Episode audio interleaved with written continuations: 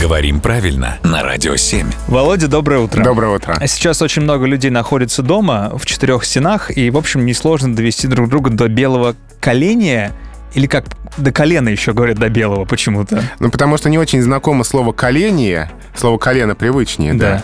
А, Но здесь, конечно, не «колено». Здесь именно «колени», и это специальный термин, а само выражение из речи кузнецов. А, И здесь немножко технических деталей. При нагревании перед ковкой металл в зависимости от температуры сначала становится красным, потом желтым, а при очень сильном нагревании белым. До То есть это бела. некая, да, высшая степень Ага. нагревания, а в переносном смысле высшая степень гнева, злости и так далее. То есть если кого-то довели до белого коленя, то все, значит уже дальше некуда. Володь, я придумал новую первоапрельскую шутку. У тебя колени белые.